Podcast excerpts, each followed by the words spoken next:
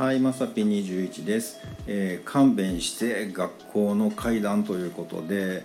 もうねあの夏場になったらね必ず出てくるじゃないですかそういう系のやつがね。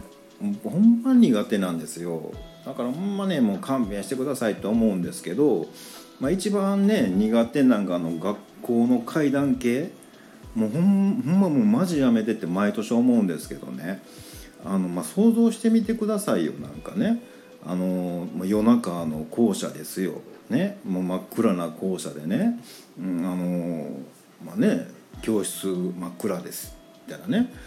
うん、もうハラハラドキドキじゃないですか。ね。こんなんもう警備員のおっちゃん見つかったらえらいことですよってね。絶対こらって怒られるやつじゃないですか。もうそれ考えたらねもうほんとねあのもう電気消して寝られへんなみたいなね。うんまあ、のシャンプーとかしててもねあの目開けとかんと後ろに警備のおっちゃんと当てたらねもう絶対怒られるやつやみたいな感じじゃないですか。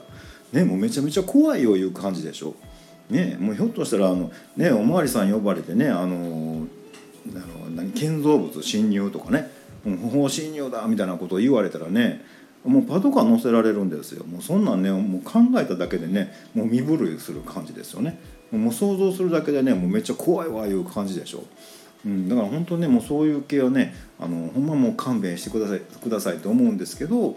毎年夏場になったら出てきますよね、うん、あそういう系のやつね、うん、冬場何してはんやろね、うん、冬眠かな。ね。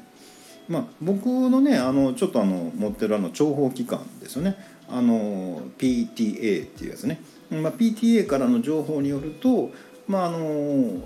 サンタさんがねあの夏場お仕事が暇なのでね、えー、とバイトで入ってるっていうね噂まあ情報がねちょっと上がってきてるんですけど